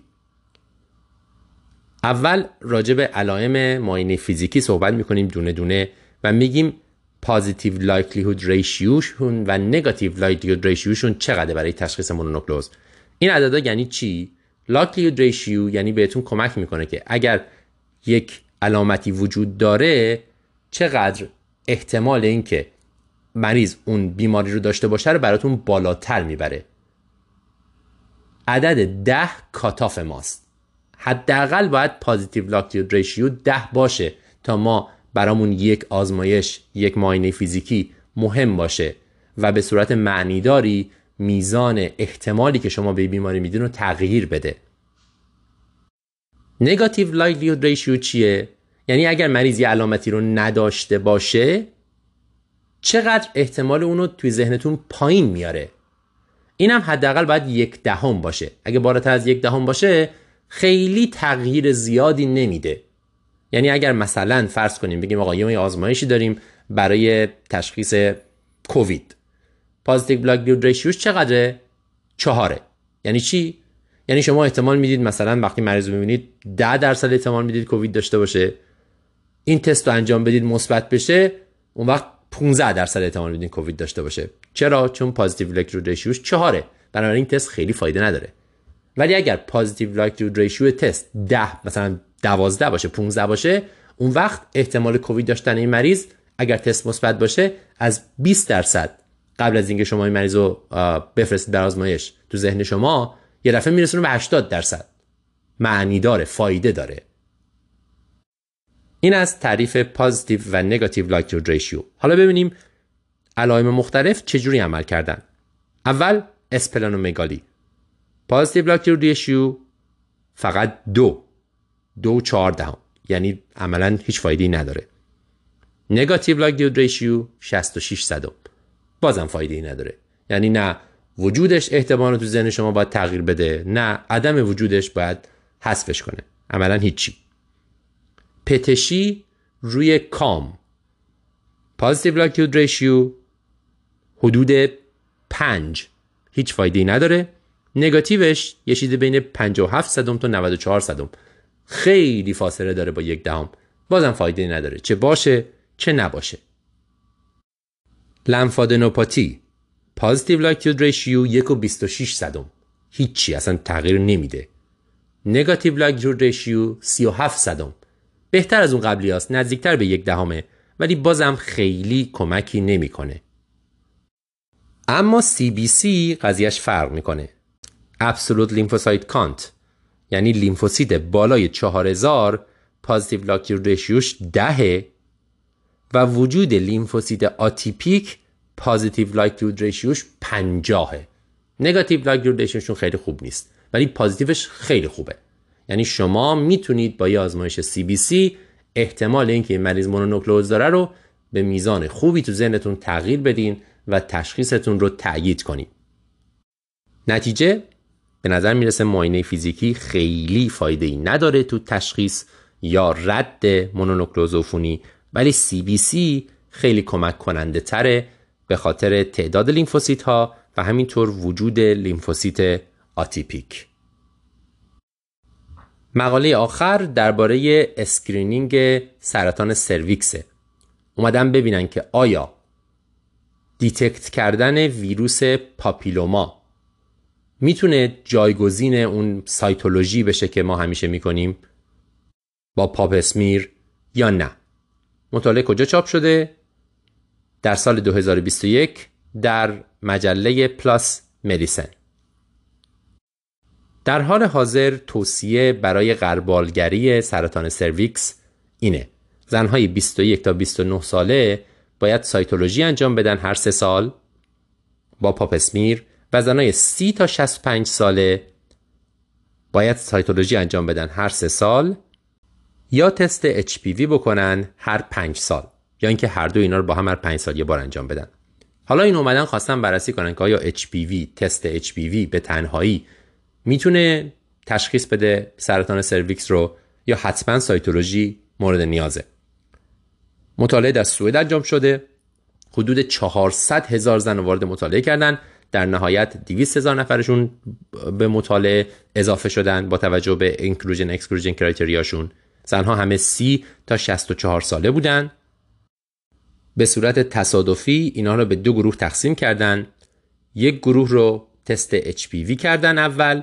و بعد سایتولوژی و گروه دوم رو اول سایتولوژی کردن و بعد HPV ببینن که هر کدوم از اینا رو اگه دنبال بکنن نتیجه در نهایت برای تشخیص سرطان تفاوتی داره یا نداره. کدوم سرطان؟ سرطان سرویکس دهانی رحم با CIN دو یا بدتر؟ نتیجه؟ در گروهی که با HPV شروع کردن بر اساس نتایج HPV یک و سه صدم درصدشون تشخیص سرطان گرفتن. دو گروه سایتولوژی 93 صدم درصدشون. تفاوت معنیداری نداره. معنیش اینه که این دوتا می‌تونن به جای هم استفاده بشن. تست ویروس پاپیلوما یا سایتولوژی برای تشخیص زودرس سرطان سرویکس. در گروه HPV در نهایت 46 تا سرطان سرویکس تشخیص داده شده. در گروه سیتولوژی 48 تا. نتیجه گیری مقاله اینه که detect کردن HPV می‌تونه جایگزین cytology بشه برای تشخیص زودرس سرطان دهانه رحم و ارجاع مریض و درمانش. به نظر می‌رسه که این قضیه به زودی در guideline ها هم بیشتر جا خواهد افتاد که ما به جای cytology بریم فقط HPV رو detect بکنیم. برای زنهای 30 تا 64 سال این کار effective و قابل قبوله. این هم خلاصه نه تا مقاله که من خیلی سریع گفتم. امیدوارم هم از نظر اطلاعات توی مقاله هم از لحاظ متدولوژی و اینکه چجوری باید مقاله رو خوند بحثا به دردتون بخوره.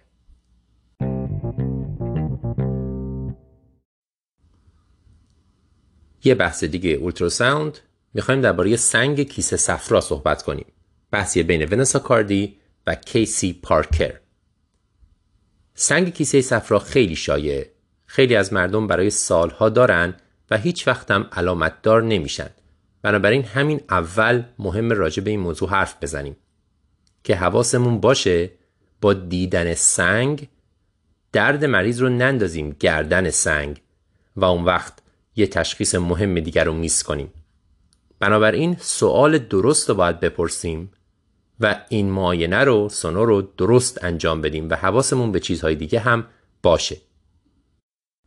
شما همین جوری خیلی از آدما رو از سن میان سال به بالا اگه اسکن بکنید می‌بینید تو کیسه صفراشون سنگ دارن و خیلی هاشون هم علامتی ندارن. خب با این مقدمه یه توضیح بدیم هدف ما از معاینه کیسه صفرا با سونو چیه؟ دو چیزه. وقتی که مریض دردی داره که به نظرمون می‌رسه درد کیسه صفراست وقتی که با سونو نگاه می‌کنیم اول دنبال سنگ میگردیم و بعد دنبال عفونت کیسه صفرا یا کلسیستیت. اگه فقط سنگ باشه باید درمان بشه. احتمالا دردیه که مدتی مریض داره میره میاد. باید دردش درمان بشه و در نهایت به صورت elective مریض می‌تونه جراحی کنه. ولی اگر عفونت وجود داره مریض ممکنه که احتیاج به آنتیبیوتیک، جراحی اورژانسی و غیره داشته باشه. حالا بیایم مراحل مختلف رو با هم بررسی کنیم. مریض اومده با درد رایت آپر کوادران ما احتمال میدیم سنگ کیسه صفرا باشه می‌خوایم این موضوع رو بررسی کنیم و در ضمن اگر باشه می‌خوایم عفونت رو رد کنیم.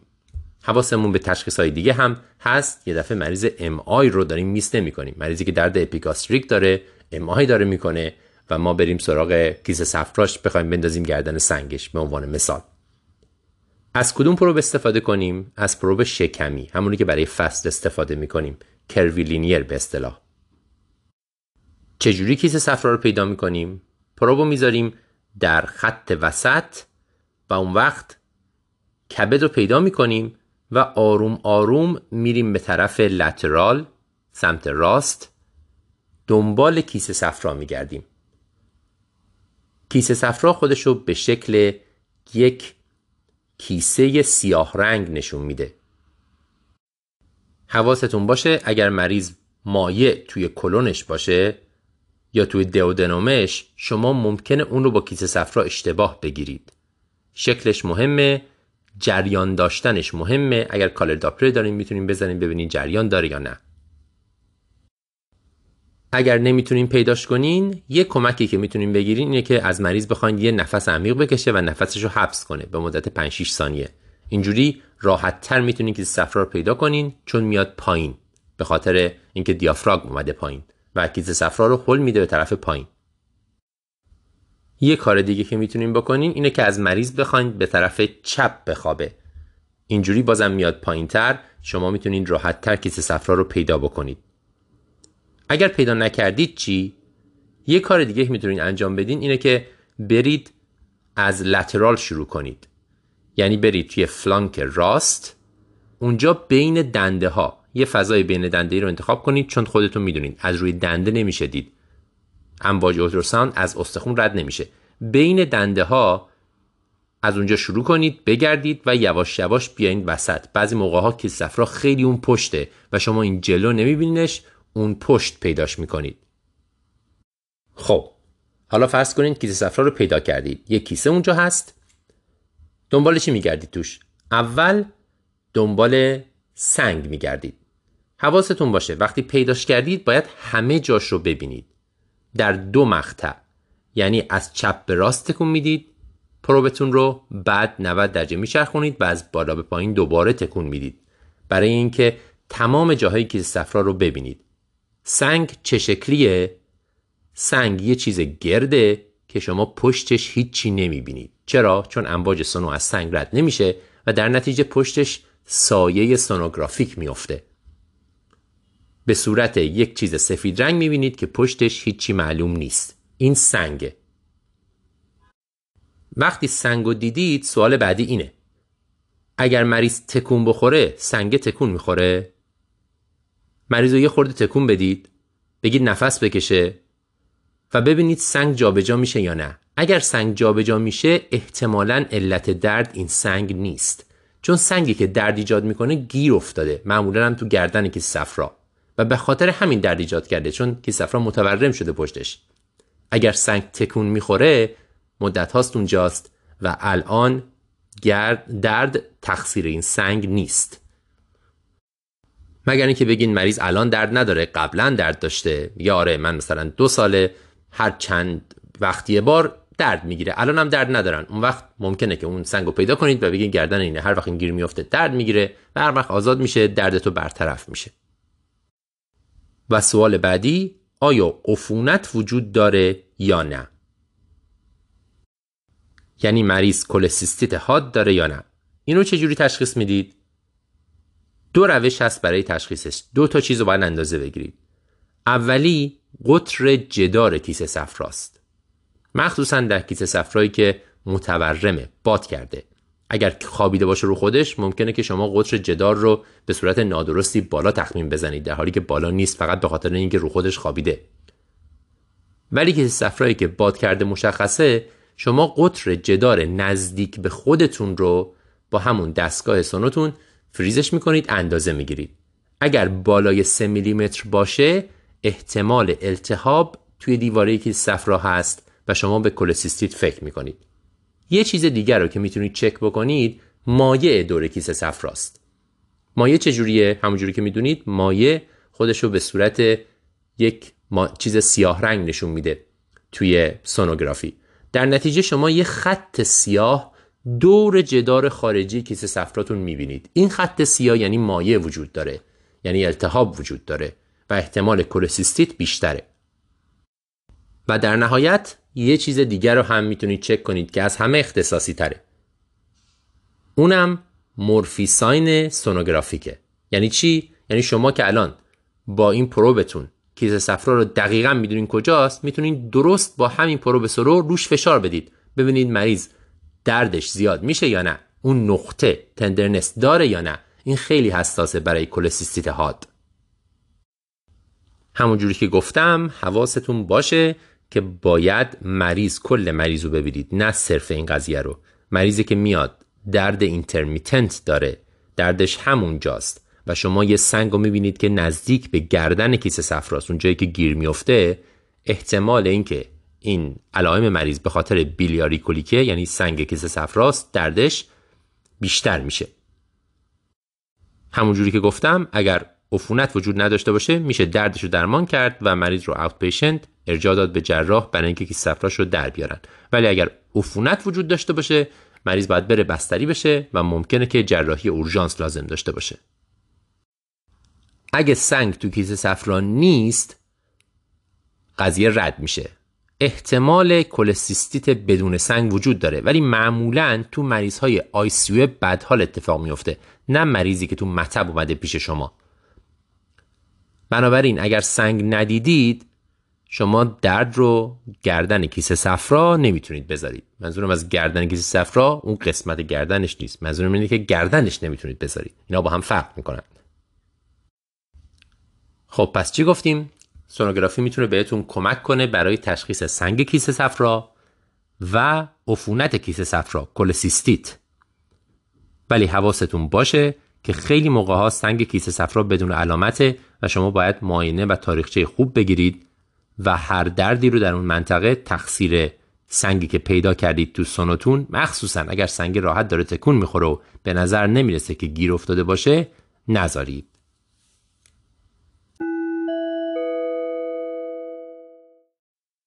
خب یه خلاصه کنیم ببینیم چی گفتیم. توی مقدمه درباره استرس اینکانتیننس حرف زدیم. گفتیم که خیلی شایعه در سنهای بالا بیشتر میشه. دلیلش هم تحرک پذیری زیاد یورتراست. معمولا به دلیل مشکل اسفنکتر نیست. گفتیم که این مریض ها ممکنه عوارض زیادی از لحاظ اجتماعی داشته باشن به خاطر اینکه ایزوله میشن خجالت می‌کشن نمی‌تونن برن بیرون. در نتیجه خیلی مهمه که درست با قضیه برخورد بشه و درمان بشه. گفتیم تشخیص کلینیکاله. شما علل دیگر رو باید رد کنین. یه یو تی آی رو حتما چک می‌کنین یه یو ای میفرستین ولی غیر از اون با مایه می‌تونین مشکلات نورومسکولار یوبوست یا در هیستوری سابقه تروما جراحی اینها رو رد کنین که خیالتون راحت بشه. همین استرس اینکانتیننسه. حواستون هم باشه مریض نباید ریتنشن داشته باشه. یعنی وقتی که میره دستشویی باید بتونه کامل مسانش رو خالی کنه. مشکل موقعی پیدا میشه که با کوچکترین افزایش فشار داخل شکم یک مقدار ادرار خارج میشه. در نتیجه مریض وقتی میخنده سرفه می‌کنه یا حتی بعضی موقع نفسش رو حبس می‌کنه یه مقدار ادرار خارج میشه. چیکارش باید کرد؟ غیر از تغییرات سبک زندگی راجب مانور کگل صحبت کردیم که یه جور تقویت عضلات کف لگنه. کدوم عضلات؟ همون عضلاتی که به کار میندازیم برای اینکه ادرار کردن رو متوقف کنیم. به مریض میگیم وقتی که داری ادرار می‌کنی چی کار می‌کنی که متوقف بشه؟ همون کار رو سه بار در روز هر بار ده دفعه هر دفعه به مدت ده ثانیه انجام بده. اینجوری اون عضلات قوی میشن و میزان این حادثه کمتر میشه. کارهای دیگه هم میشه کرد. بعد از اون میشه مریض و فرستاد سراغ متخصص. می‌تونن یه چیزی بذارن تو واژن جراحی می‌تونن بکنن و غیره. ولی اول باید این کار به یه مدتی امتحان بشه چون خیلی موقع ها جواب میده. راجع به اولتراساوند حرف زدیم. اولتراساوند کیسه صفرا. گفتیم که حواسمون باشه وقتی مریض با درد رایت آپر کوادرا میاد یکی از عللش ممکنه سنگ کیسه صفرا باشه. حواسمون پرت نشه اگه سنگ پیدا کردیم. اول این رو بدونیم بعد ببینیم که چجوری می‌تونیم این سنگ رو تشخیص بدیم با اولتراساوندمون. گفتیم چجوری از کجا شروع کنیم چجوری پیداش بکنیم و همه جایی که صفرا رو ببینیم. سنگ به شکل یک چیز سفید که پشتش هیچی نمیشه دید دیده میشه. اگر مریض الان درد داره سنگ نباید متحرک باشه. سنگ معمولا تو گردن کسی صفرا گیر افتاده. اگر متحرکه یعنی با تکون خوردن مریض سنگ تکون می‌خوره درد تقصیر این نیست. غیر از اینکه سنگ رو باید ببینیم باید دنبال عفونت هم بگردیم. بعد از اینکه سنگ رو دیدیم. یعنی باید ببینیم دیواره کیسه صفرا آیا کلفت کلفتر از 3 میلیمتر هست یا نه. کدوم دیواره؟ دیواره که نزدیکتر به پروب ماس رو اندازه می‌گیریم. و همینطور می‌تونیم نگاه کنیم ببینیم مایه دور کیسه صفرا هست یا نه. مایه یک خط نازک سیاه رنگه که دور کیسه صفرا قرار می‌گیره و توی سونو به صورت خط سیاه رنگ می‌بینیم. اگر مایه وجود داره یا قطر جدار زیاده شما به کلسیستیت فکر می‌کنید این مریض باید بستری بشه و احتمالا آنتیبیوتیک بگیره و شاید نیاز به جراحی اورژانسی داشته باشه. یه چیز دیگه هم که می‌تونید چک بکنید برای کلسیستیت علامت سونوگرافیک Murphy ه. یعنی چی؟ یعنی با probe تون رو کیسه صفرایی که پیدا کردیم فشار بدین. اگه دردناک بود یعنی Murphy تون مثبت و احتمال کلسیستیت بیشتره. راجب داروهای خوراکی پیشگیری از بارداری حرف زدیم. خیلی مفصل. من دیگه وارد جزئیاتش نمیشم. فقط کلیاتش این بود که صدها نوع از این داروها وجود داره. میشه به طور کلی تقسیمشون کرد به داروهای پروژسترونی و داروهای استروژن پروژسترونی. معمولا اول از همه ما میریم سراغ داروهای ترکیبی چون فایده های دیگه هم دارن. یعنی استروژن پروژسترون با هم داشته باشه.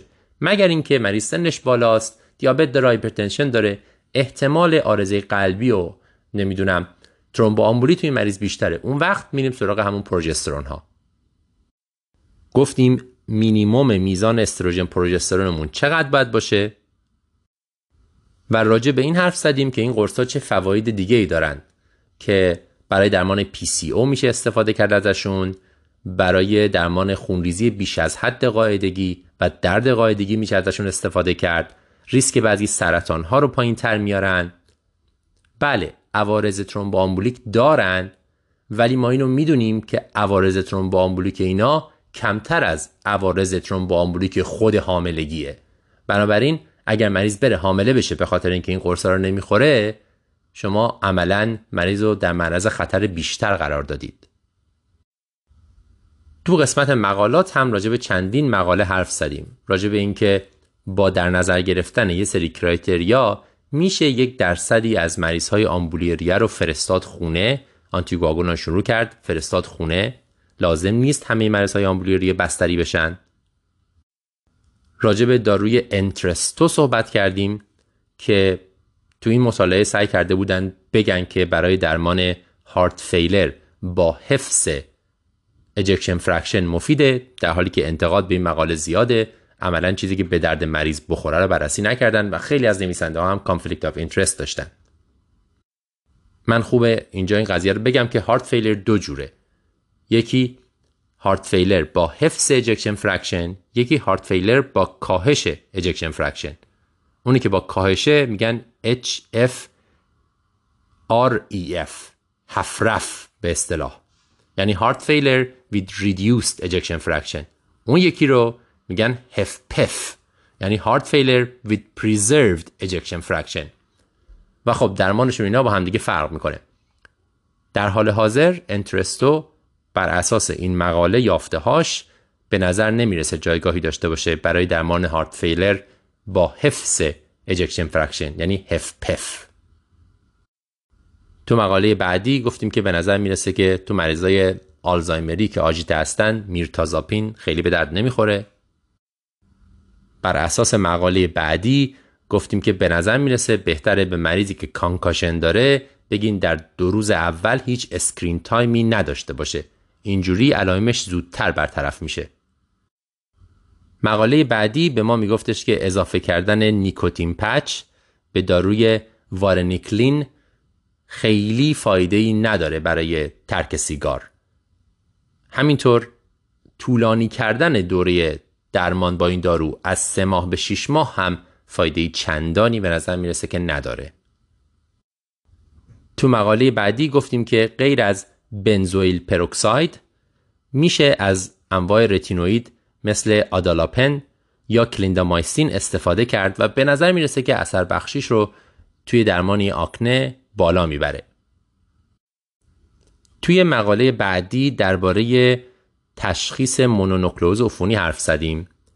اول راجع به لاکتیود ریشیو و مفهومش مفصل حرف زدیم. یادتون باشه لاکتیود ریشیو مثبت بالای ده باید باشه تا به درد بخوره و احتمال بیماری رو در ذهن شما تغییر بده. منفیش زیر یک دهم باید باشه تا به درد بخوره وگرنه به درد نمی‌خوره. برای این اساس گفتیم اسپلانومگالی نه برای تشخیص دادن نه برای رد به نظر نمی‌رسه به درد بخوره. پتشی کام به درد نمی‌خوره. لیمفادنوپاتی وجودش چندان به درد نمی‌خوره. اما عدم وجودش یه خورده بهتر از اونای دیگه است و ممکنه مونونوکلوز و یه مقدار احتمالش رو تو ذهنتون پایین بیاره. اما چیزی که به درد می‌خوره غیر از تستای قطعی که حالا کاری بهش نداریم اونا gold standard بودن تعداد لنفوسیتاست بالای 4000 به درد می‌خوره تایید می‌کنه و لنفوسیت آتیپیک خیلی دیگه خوبه. likelihood ratio positive ش بالای 50 و در نهایت گفتیم که screening سرطان سرویکس با تشخیص ویروس پاپیلوما می‌تونه صورت بگیره به جای اینکه ما سایتولوژی بکنیم مریضو این هم خلاصه مطالب این ماه در عرض ده دقیقه برای اینکه دوباره مرور شده باشه. موفق باشید تا ماه آینده و هرگز فراموش نکنید. کاری که شما می‌کنید بسیار بسیار ارزشمنده.